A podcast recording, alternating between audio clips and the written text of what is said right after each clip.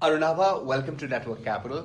Really delighted to have you here. I first uh, heard Arunabha speak when I was at the Young India Fellowship.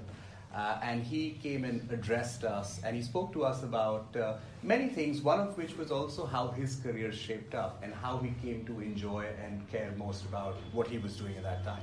So that le- lecture stayed with me, and uh, from then, Arunabha and I have been in touch sometimes. Uh, we stumbled into each other, most recently in Dubai where we were at the uh, Global Futures Council, and I saw you, but by the time I, you turned around, we missed each other. And then your TED talk uh, went viral, and you touched upon a really interesting concept of uh, the democra- uh, democratic approach to solving a, pro- a, a, a problem as severe as air pollution. So today we are here. This talk is going to be in three parts. Initially, I'm going to ask you to share a little bit about your career. Then we're going to talk about the deeper issue, engagement of people with policy, the public component of public policy. And lastly, I'm going to request you to share details of what can we as citizens try and do about the air pollution crisis that we are facing. Um, sounds all right? Yeah, sounds great, and thanks for having me here, So tell us, Arunabha, who are you and what do you do?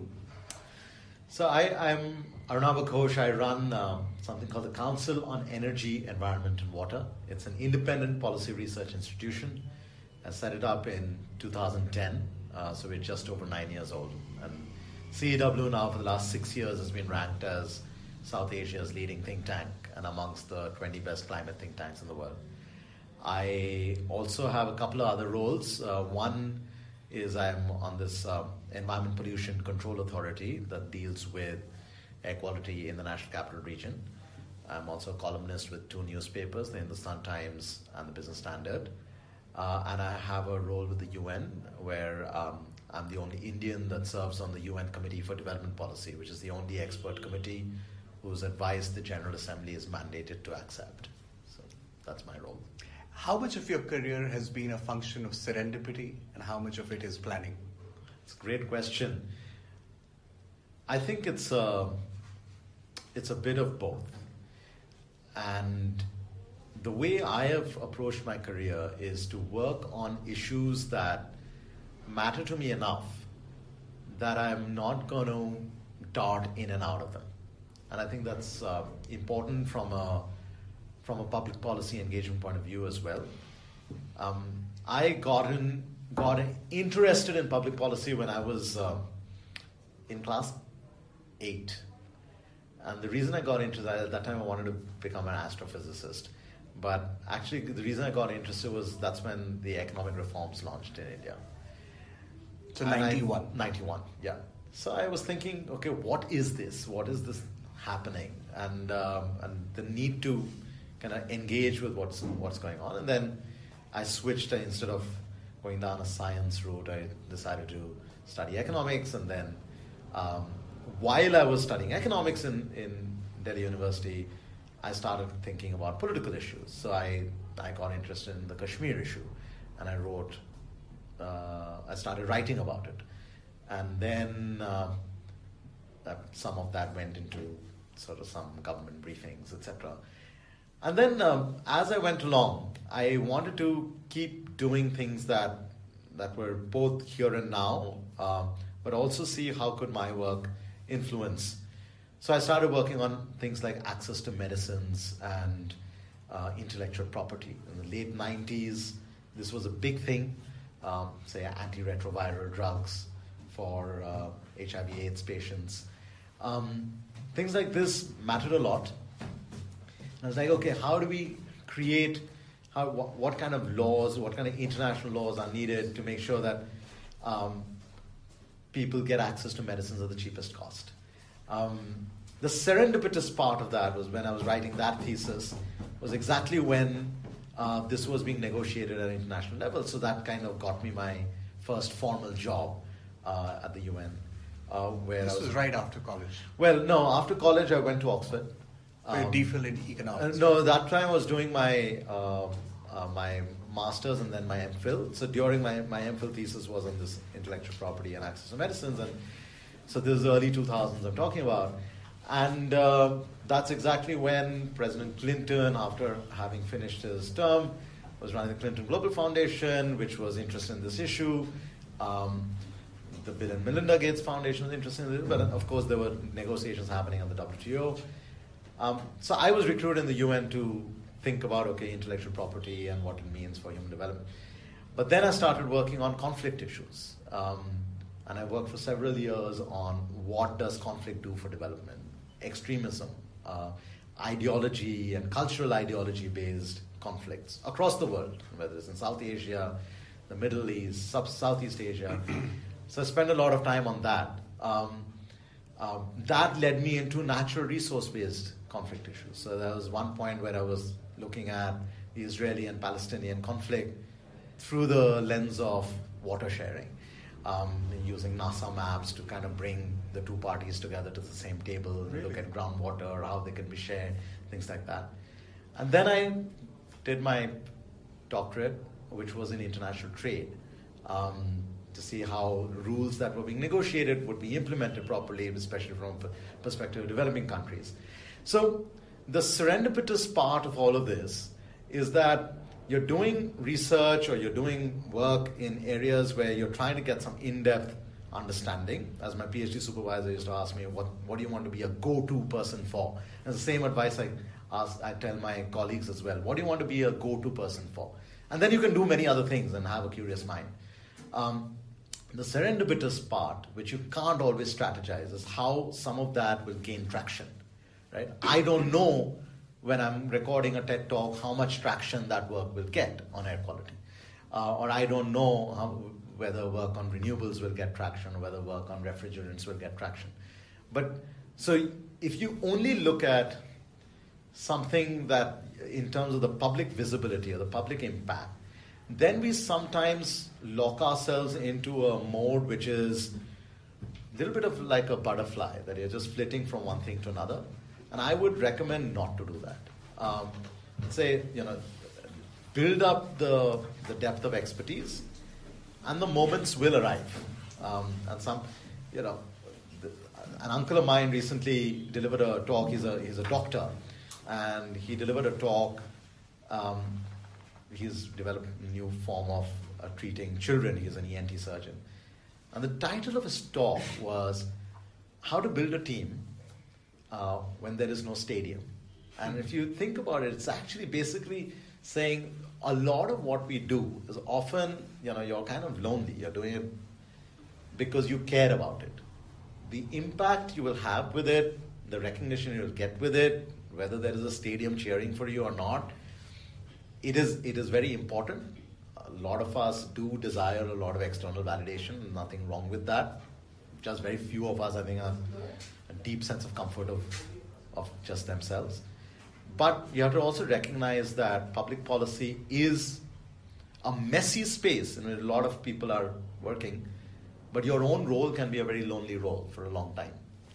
So, um, in depth research and uh, desire to follow passions from one thing, whether it's intellectual property, terrorism, conflict, natural resources, trade, now energy, climate change, and serendipity in terms of being able to grab opportunities that arise. Why did you decide to set up an institution?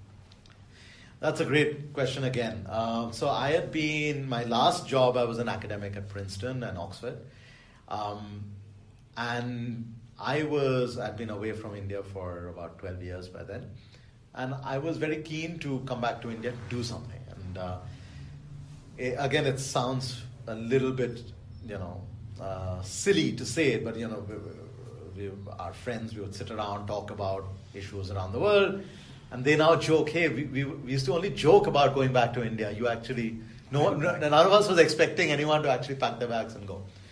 Um, so I wanted to come back and again do something in public policy. And um, as we all know, um, in India it is not as linear a path where you know you get into a public policy track. Then say if you're an American, then you join a senator's office in Congress, and then you know when that senator gets voted out, you go join a lobbying firm or a think tank, and again you get back into government. Here you're almost wondering, you know, where's my next paycheck going to come from? And I was very keen to move at least the Indian context a little away from this complete ad hocism. Um, and I say this a lot to my uh, colleagues that public policy is something that uh, does involve a lot of sacrifice, but how can we create public policy uh, as a vocation of choice? That you move from sacrifice to desire. That this is not just a CV building exercise, or it's not just two months I did something, or one year I did something. That no, you know, I can build a career around this. Um, so, so how did CEEW come, come about? I looked around. Um, I, there are many. I mean, after the U.S. and the UK and Germany, India has the largest number of think tanks. So, in number, we don't. We are not short. We've got over 200 think tanks in the country. But at least when I was trying to conceptualize CEEW, I didn't find any that were truly independent. What I mean by that is take no money from government and yet have the credibility and standing to be able to engage on policy matters with government.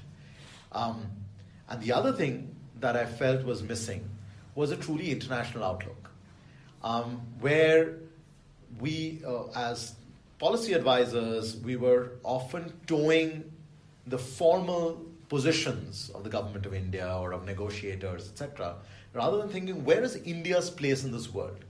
How would India set an agenda for the world rather than just negotiate for a little piece of the pie?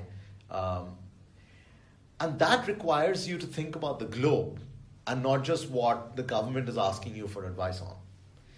Um, and that then led to the third thing, which is that, okay, if I have to advise on energy issues or climate change issues or national security issues, do we have the in house capability where we are not just writing a column in a newspaper or just a you know thin policy brief, but we have the in-depth data, the analysis, the analytics, you know, words that are now very normal, big data. But what is big data if you don't have any data? You know, what is big data when all the data that does exist you have no access to because it's behind a government firewall? Um, that requires deep development of the capacity. Now, why should an American think tank or a British think tank do all the heavy analytics and then an Indian think tank just becomes a voice for those for that analytic or a voice against that analytic? Why can't we do that analytics ourselves? So this the depth of analysis, the need to have an international outlook, the need to be completely independent. Um, and I looked around, I couldn't find another place that could do it. So I said, okay, let's try and build that. And what was uh, it's been 10 years since you started? Uh, nine, nine and three months. Nine yeah. and three. Um, now it's really well known, but uh, when you started, what, were, what were the challenges of actually setting something up in the Indian uh, ethos? So, number one, uh, as it so happens, just yesterday, these two ladies uh, from South Africa called me up. They are setting up a think tank in South Africa. Uh, so they wanted to, they were kind of asking the same question. It's another emerging economy, so, you know, what are the challenges? Right. So, um, number one challenge is um, even the opportunity to be acknowledged, not recognized. Recognition comes much later. Um, and I, again, you know, the, what's, what I'll say next will sound glib, but it's sounding glib only because I've thought about it, so it sounds prepared.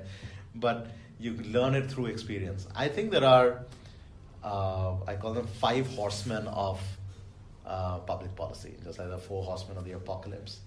The five horsemen for public policy are ageism, mm. um, sexism, classism, nepotism, and plagiarism. And, and I say this because when you're setting something up, uh, at least then I was young, I think I'm young still, but uh, you know, why should anyone listen to you? Most think tanks um, have very senior people, not just in terms of age, but in terms of official positions they've held. Um, so why should anyone listen to you? You've not held an official position. You're not even you've not even worked in this country. How do you overcome ageism?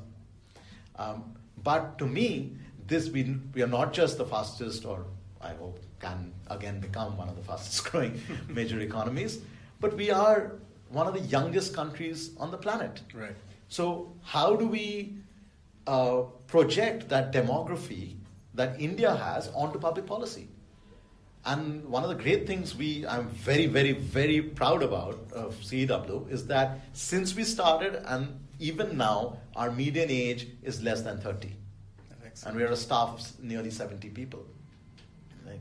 So, overcoming ageism. Number two, sexism. And I don't have to explain this, the structural biases of not just when a young male walks into the room, or when a young female walks into the room, is she dismissed as, ha beti tumko, you will, you will have your chance to speak, or, um, or much more sinister versions of sexism. Um, classism. Why do we engage in think tanks and public policy only if we are coming from privileged homes where we can afford to stay with our parents? Because the otherwise the uh, the career is not paying enough where someone who's coming from a small town someone who needs to look after their aged parents also is passionate about public policy issues and therefore is willing to give up a job at a Nestle or is willing to give up a job at a PwC or at a law firm to work on something that matters to them. Um, how do we overcome the classist biases that we have when we talk about public policy, um, including language? Uh, one of the things I tell my colleagues is never be ashamed of your accent. Right? Um, because I have had the privilege of a convent school education, but should we hold back just because that you know we think that the circles in which policy matters are discussed are these kind of elites who have very liberal thoughts but who are actually disconnected. Um, nepotism, you know, yes, there is no meritocratic revolving door between a think tank and government role and consultancy, etc. But yeah, you know, my father works in the UN, so I will get an internship with another think tank or another UN agency. And we see this all around us. Um, and then plagiarism. Because you're giving advice, often uh, government will say, yeah, this was my idea. Hmm. Right? Or you're, you're telling a senior bureaucrat something and they will take it over. Or you're telling, even this happens even in academia. So these are, I'm not talking just about CEEW and I'm just saying these, these five horsemen of public policy are also the challenges we've faced. And I think some of them we've been able to overcome significantly, for instance, the ageism part. Some of them are far more structurally embedded, uh, but we have to be at least conscious of those structural biases to be able to build both careers as well as an institution. You know, one aspect which uh, which you've been a contrarian in is that you've, uh, at least from what I've understood, that it is possible to build a career in policy in India, um, which is both meaningful and rewarding and impactful if one does it the right way. Mm-hmm. Um, do you feel that your school of thought is again is, is a minority still, and most people think of policy careers very differently? So, I mean, uh, I'll tell you where I'm coming from. Yeah, because I want to know is, is do you think that the, I'm in a minority because of the right way or because of the, the, the thought that you can actually have a career? I, I, I strongly believe that uh, uh, with what you said, you should be the go-to person of something. You need to have mm-hmm. certain subject matter expertise. Mm-hmm. But a lot of, so on Network Capital, we have a policy subgroup. So a lot of uh, people who I see, even with strong backgrounds, right. struggle big time to figure out where to play, what to play. Do I need to uh, be an IAS officer mm-hmm. or to become with, or do I need to have a strong signaling value? Like, do I need to go to a top school, right? Or should I have like top brands associated uh, right. with with my CV to be to be able to build a successful career? Right. Or is it possible to not have any of those? And have all the structural disadvantage and still be able to build a career in policy? So I think uh, some of the things that you mentioned, of course, make it easier, right? Uh, so if you have pedigree, uh, not in terms of your family, but in terms of uh, um, education or universities you've gone to, of course, gives you a leg up. Um, but even there, I would say that the path within India is much harder than you know if you were getting an Oxford degree and staying on in London to work, or you're getting a Harvard degree and staying on in Washington D.C. to work. Um, so that only gets you a bit of the way. I think why I am where what you say is contrarian is this belief that if you are if you're good um, at some point you will be noticed. I mean, it's very hard to completely ignore you. And I think we, we lose that sense of self belief. And I'm not saying this only nine years into CEEW. It is, I, I, I grew up in Delhi, so I've had that privilege. Uh, I went to uh, an elite institution like St. Stephen's, so I can say I have that privilege. But I had no family kind of lineage or networks, etc. Right? So it's just sheer will that I will work on things, and th- there will be a point that you cannot, beyond which you will not be able to ignore me. Hmm. Right? And um, and that sounds a little bombastic, but I hope it does not come across like that because behind that the the, the wheels are constantly turning and this feeling that for every two steps one can take, someone else takes those two steps with half the effort. And to be able to do that year in, year out. Right? I, I just last week, for an induction of some of our new colleagues, I showed them a cartoon from the Wall Street Journal. The cartoon is this man in a, in a trench coat holding an umbrella and a briefcase um, at his doorway, and he's about to step out, and you can see uh, a pretty strong downpour. And the tagline is, What's my motivation? Right? And I think uh, it's very important to realize that actually every day there is a downpour.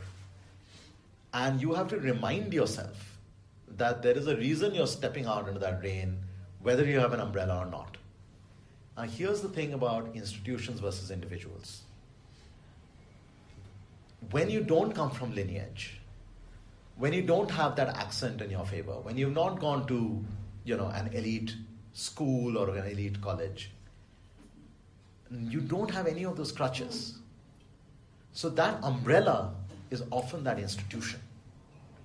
So even if you're giving up on yourself as the individual, if we can create institutions that offer that platform or that cover, then many more who are about to give up can find opportunity.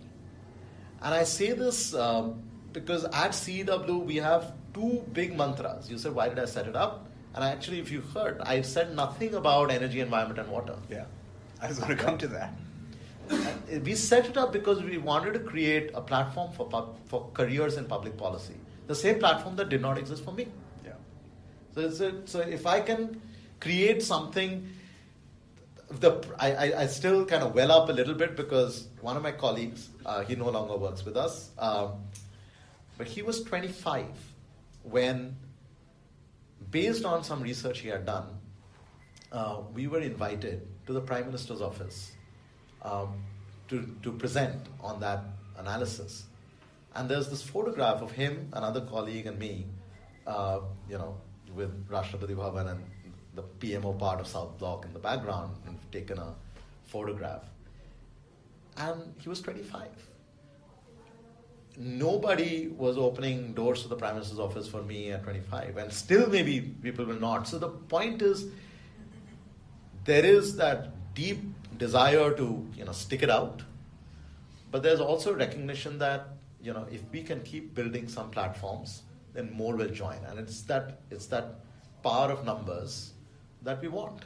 We want literally we want literally tens of thousands, or rather, I would say hundreds of thousands of Indians working on public policy. It does not matter whether you're working on energy, environment, and water, or trade, or public health, or education, or human rights, does not matter. We need that, that number of people, of really smart people, the best and the brightest, to invest their careers in issues that matter to them. And what advice would you give such people? On Network Capital, we have thousands of people like that who, who of course, know about CEEW but are waiting for channels to find opportunities or build careers. What advice would you give them? What is one thing they should know but they don't?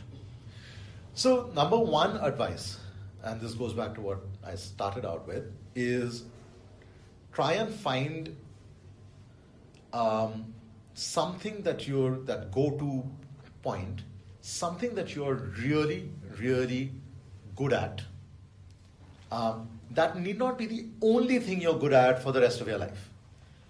Because when we are recruiting somebody, uh, at CEEW we have something, we have a, uh, we have something called a people value proposition. What does it mean to join CEEW? And what is the institution offering? And one of the things that we believe in leadership by initiative. You could be an intern so you're not even a full time staffer, and you would have the freedom to start off something um, because you have that skill set. And that has happened again and again and again.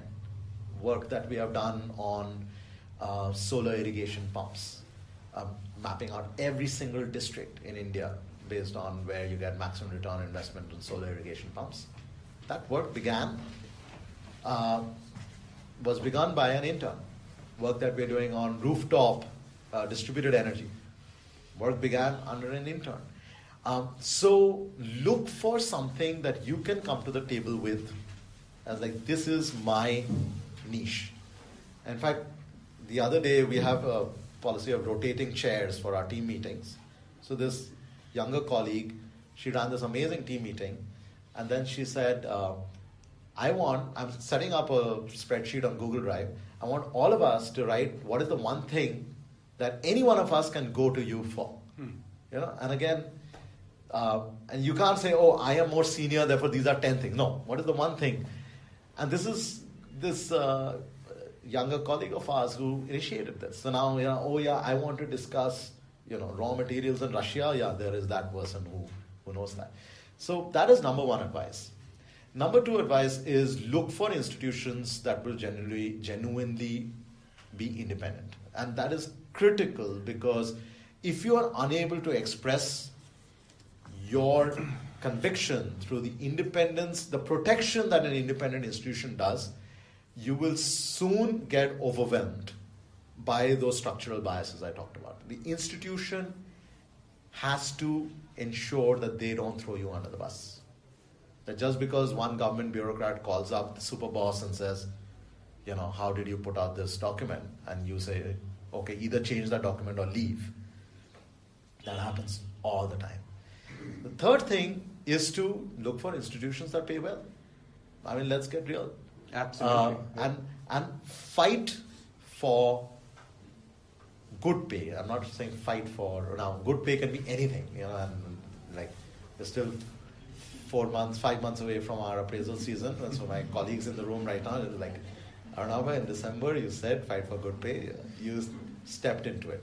But no, it is a very hard, it is very hard work to fight with donors, with, uh, government officials, etc., to say, yeah, if we have the best and the brightest, we want to pay them really well.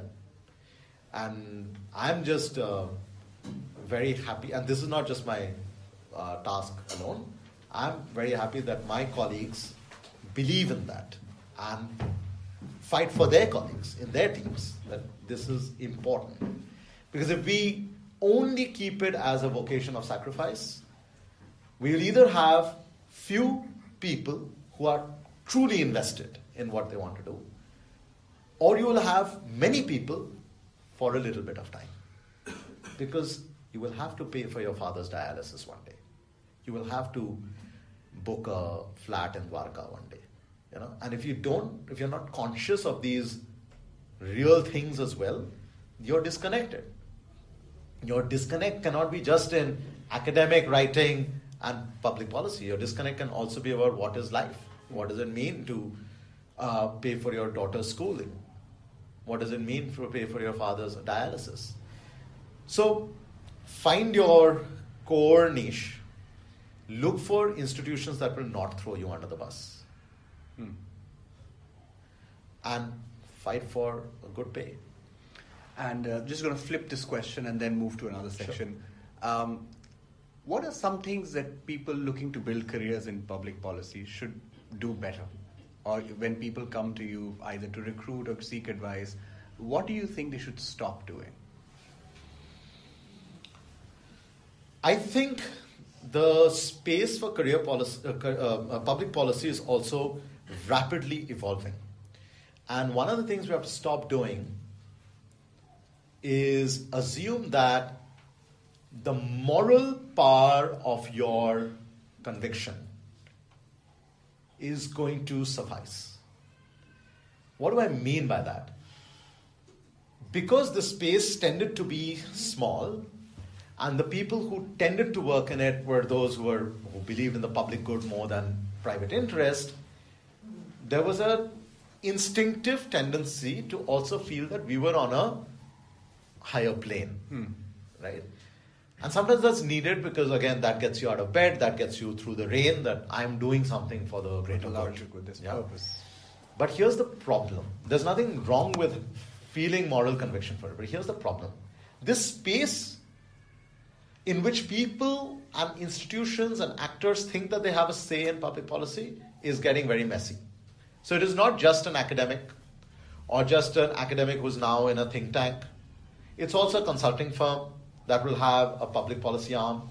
It is also a law firm that will have a public policy arm. It will have, there will be a government affairs department of a large conglomerate which will do public policy. There's the government itself. There'll be an international organization.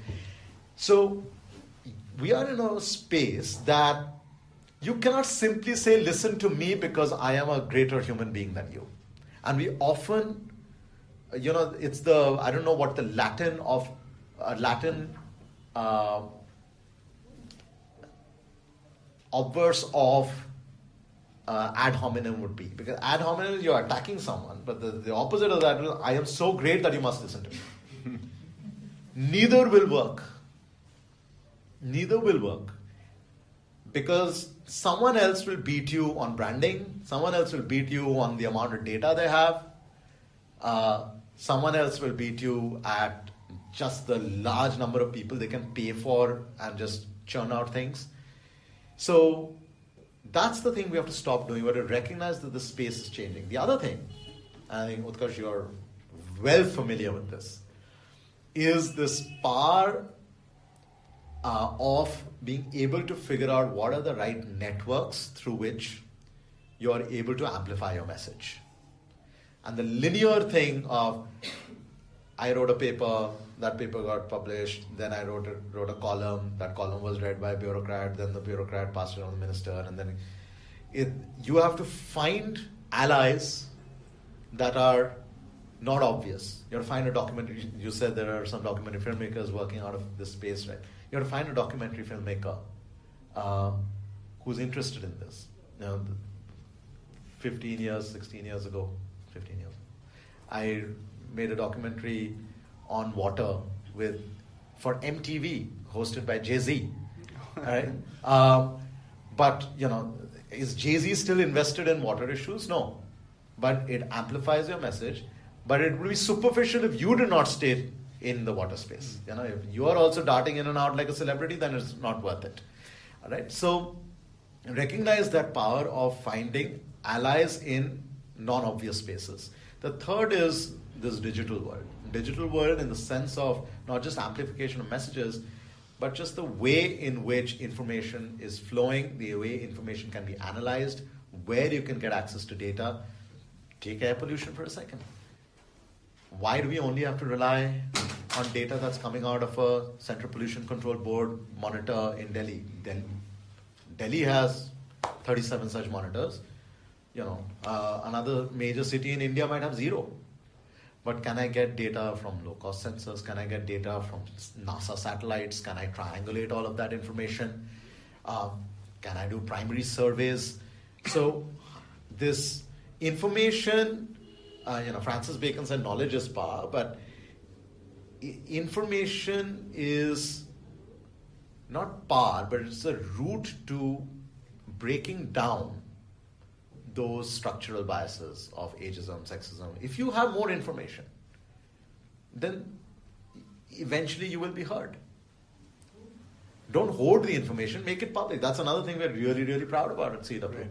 All the data that we collect, and we have some of the largest data sets in the world in areas that we work on, it's all public. So we are also disrupting someone else's behind the paywall uh, business model. So, yeah, these are some of the things I would say in the kind of inflection point of public policy we are in. See, think about it. When did the best think tanks in the world begin? Exactly 100 years ago, at the end of the uh, First World War. 1918, 1919. Carnegie, Brookings, all these came up within one or two uh, years of each other. But think why they came up at that time. Because in uh, the US at that time was already the world's largest economy for a while. But they realized it's not enough to be the world's largest economy unless we have a position of how the world is running. It's not enough for India to be only congratulating itself for the growth rate of its economy, or we are the fastest growing emerging economy. But we have to have some sense of what's happening in, in the world or how we shape it. So it is an interesting inflection point where we are very, very well positioned. So I think it's, it's a great time for more people to enter.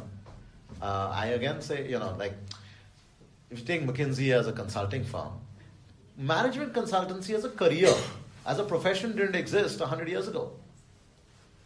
Uh, James O. McKinsey started McKinsey was Marvin Bower who built up McKinsey uh, over three and a half decades. So we should be building up institutions of public policy now, and then someone in 2050, you know, when India is a hundred-year-old republic, they're like, yeah, I just spent the last 30 years of my career as a public policy professional, which was not as an IAS officer. Nothing wrong with that. But outside of the government, I spent 30 years as a public policy professional. I think this is fascinating. This particular like uh, section has been illuminating not only for people who are interested in public policy, but I think these mental models are relevant for people who think about careers at large. Because one thing that you talked about is basically building a niche for yourself and creating the ecosystem or shaping the ecosystem in a way that it works for you and also for the ecosystem. I think that's something that you've managed to do really well. Um, just want to move to the next section, which is on the public of public policy. So when you were, uh, you spoke a little bit about Kashmir, and we, we we're in we're seeing a lot of enthusiasm in the public about uh, a wide range of issues. How do you think the public of public policy can be energized to create tangible impact? So I'm going to answer that question again through a through a slightly different lens. If you believe you have all the answers, you're always going to be talking down at somebody. Okay. Equally, if you believe that I just tell the citizens it's your duty to be in, invested in public policy, then yeah, great, but you know, I got to cook some food for my children and I got to get to work. Neither of these two extremes work, and how do we apply that, say, within CEEW in the first place? And then I come to your question. It is about empowering individuals in a manner that I am looking to you for answers. Right? And um, I joke with my team uh, that today, if I today if I applied for a job at CEEW, I'd likely not get recruited. because the depth of work that my colleagues are doing, some of who are in this room, uh, I am learning from them. I don't know whether they are learning much from me. Because of the depth of work that I hope they feel they've been empowered to not just develop but lead and provide answers on. Now, if we take the same model out to citizens, one basic part is yes, as a citizen, you should be thinking about what's happening to your country, what's happening to, the, to your world, and what do you feel about it. If you feel very strongly about it, you might even go uh, for a protest march or sign a change.org petition. Right? What after that? Is there something in your own actions where you become part of the solution? Where so that's where, say, the work that uh, I mean, the, the talk I gave on, on air quality. I am not an expert on air quality. My colleagues are. And there are many other institutions working on it. There are many other experts working on it. But I was struggling to see what do I say that is not technical in a way that I make the citizen feel dumb. Rather, the citizen should feel empowered. Right? And that is the bottom up part of public policy engagement. Uh, because if you only come across as or are constantly trying to prove that you're the smartest person in the room, you will probably succeed in doing that, but you'll also lose your audience, mm. right? Um, and you'll certainly not find allies.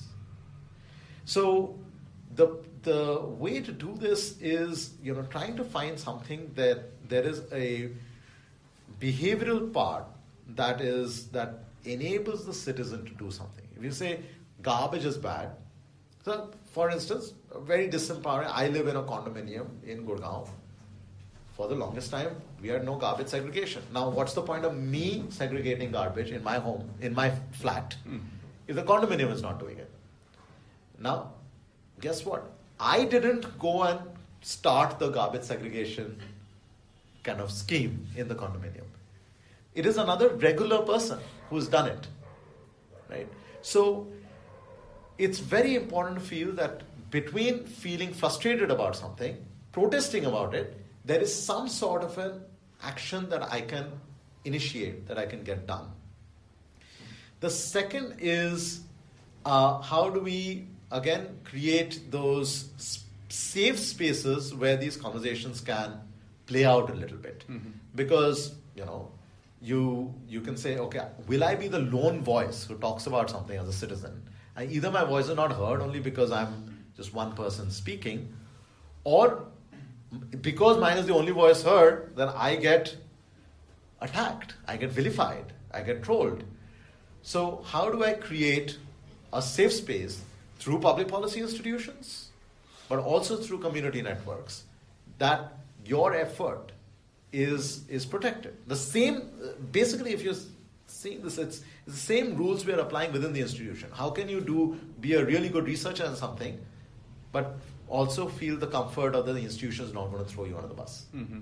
How do I create a community of people working on something without feeling that they're going to be abandoned the minute so uh, something goes wrong.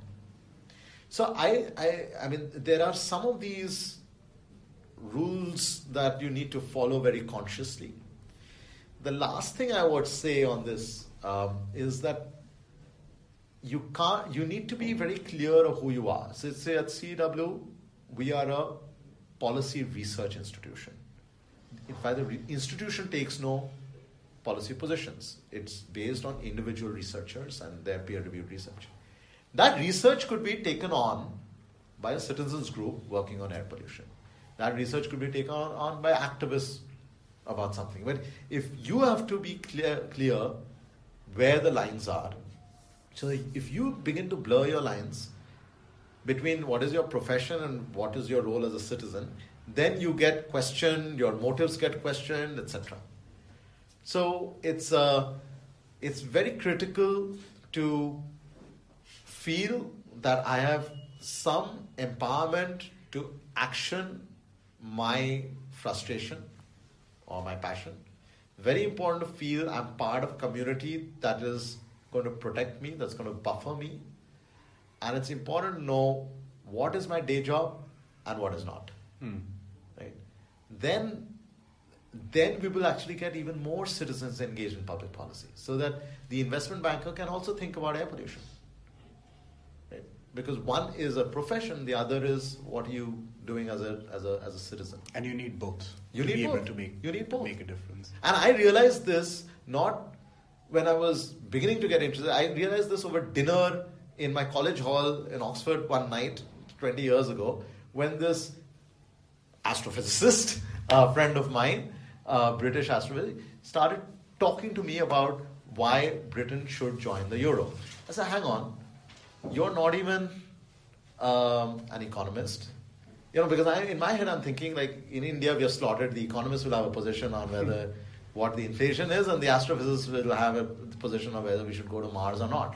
And here is someone who's initiating, and not because it's a cursory, off the cuff talk. He's been reading about it, he's reading journal papers about it, he's reading the Financial Times about. It. It's like this is what because this is my country. This is what matters. So, in that role, he's being a citizen. And then he has a third role where he is volunteering for the Green Party for local elections. So, you are, we say we have multiple identities in terms of caste, class, religion, language, ethnicity. We also have multiple identities of how we interact with each other. Absolutely. Right? So one day I will be marching with you about X, another day I will be analyzing something with you about Y, and a third day I might be campaigning for you if you are standing for elections.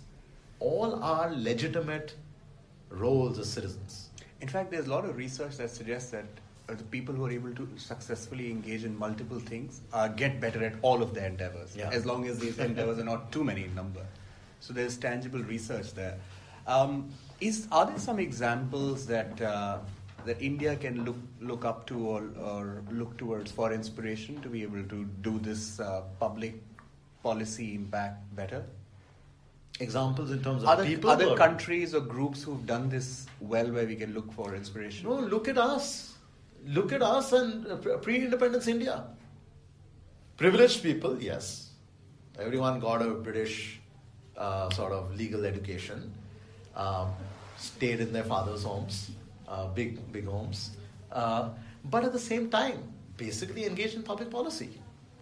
But, you know, Ambedkar also got a privileged education, did not come from a privileged background, and could have said, you know what, now I have broken free, so let me just become a rich lawyer.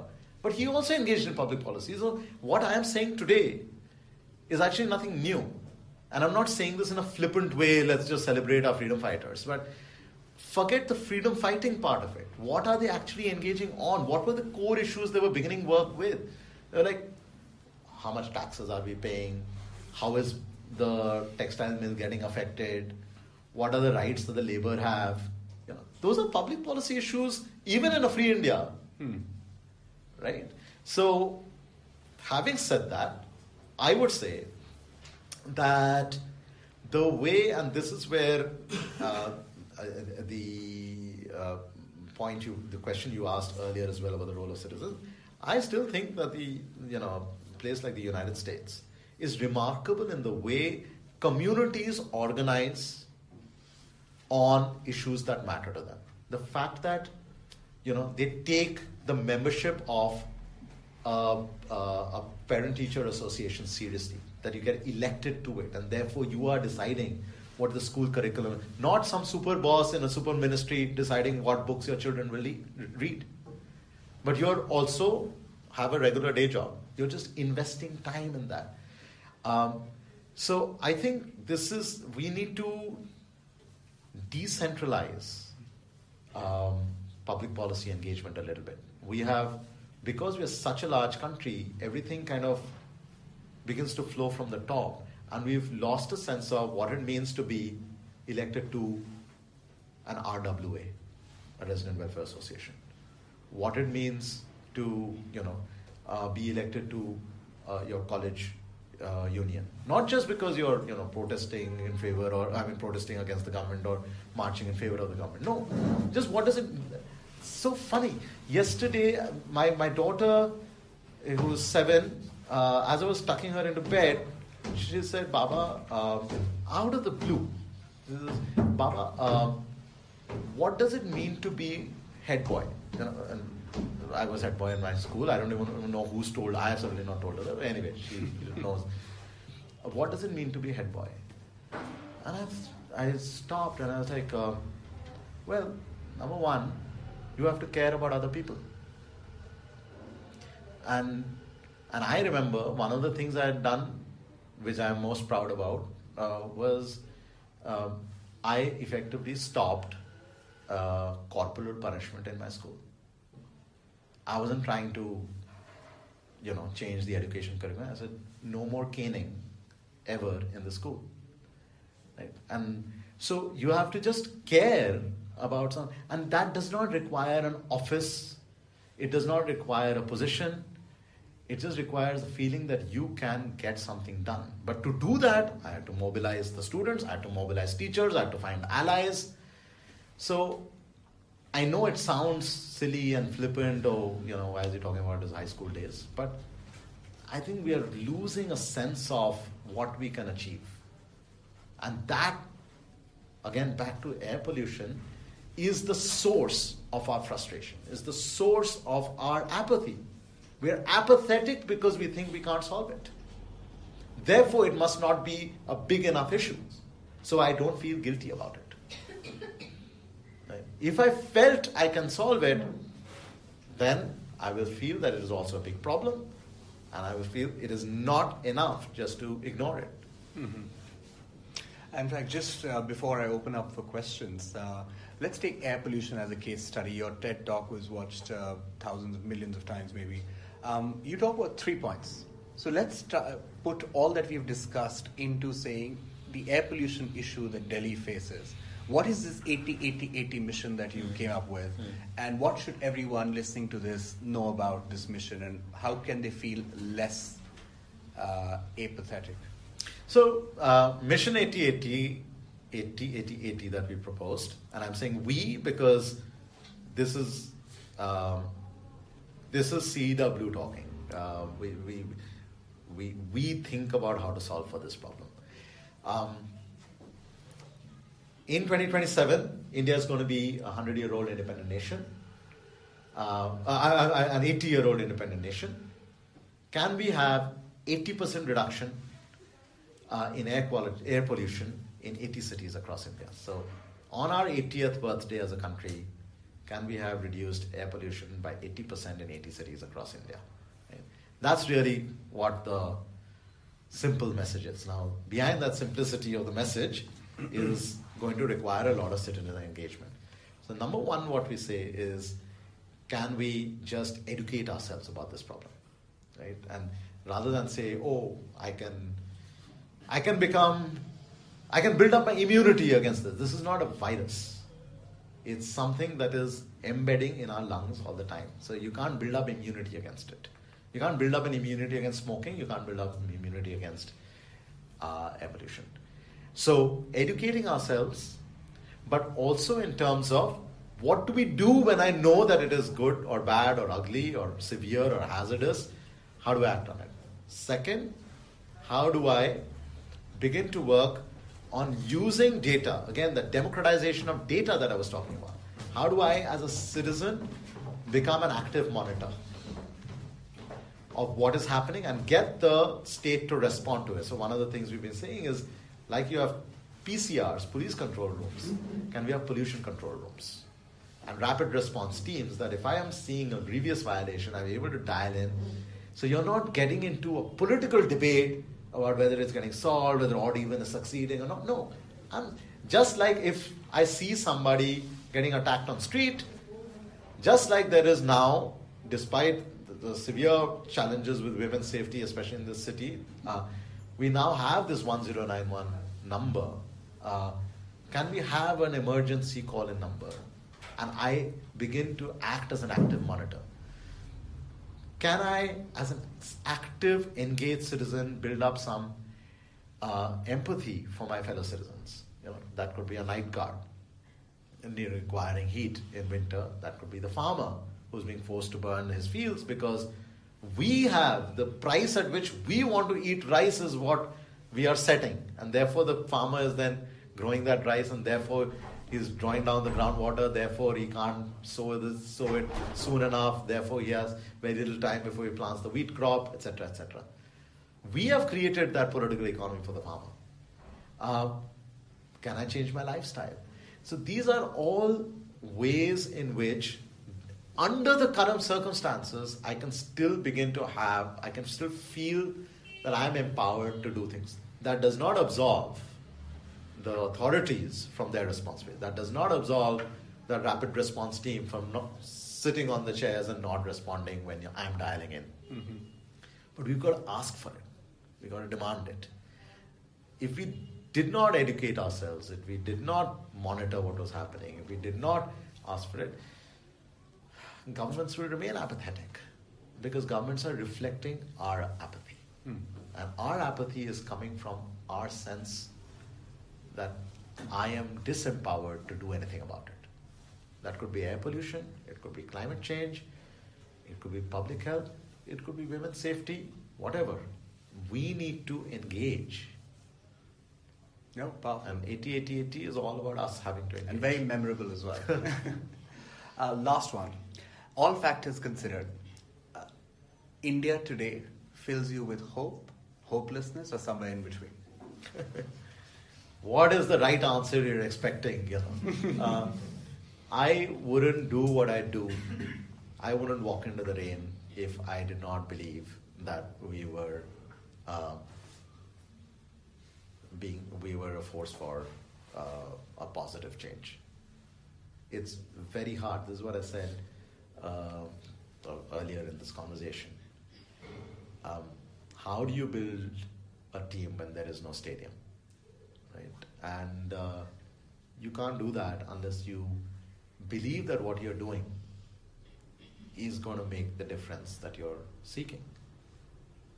Uh, you know, Aristotle said the pursuit of happiness um, is what life is all about. Because you're never happy until the, the micro moment before you pass on. That's when you achieve happiness. Now, Buddha could have said that's when you achieve nirvana, whatever. Doesn't matter what you describe it as. But the pursuit of what is happiness for you can only come from if you believe in that happiness. And that happiness could be very superficial. Aristotle had many categories of happiness. It could be superficial, uh, or it could be substantive, or it could be uh, inspiring. Let us not judge each other about what each person's source of happiness is. In our case, or I would say at least in my case, and I believe the same to be the truth, uh, same to be the truth for my colleagues. The pursuit of happiness is uh, the, the belief that public policy can be uh, a source of positive change. It's been a delight, Arunabha.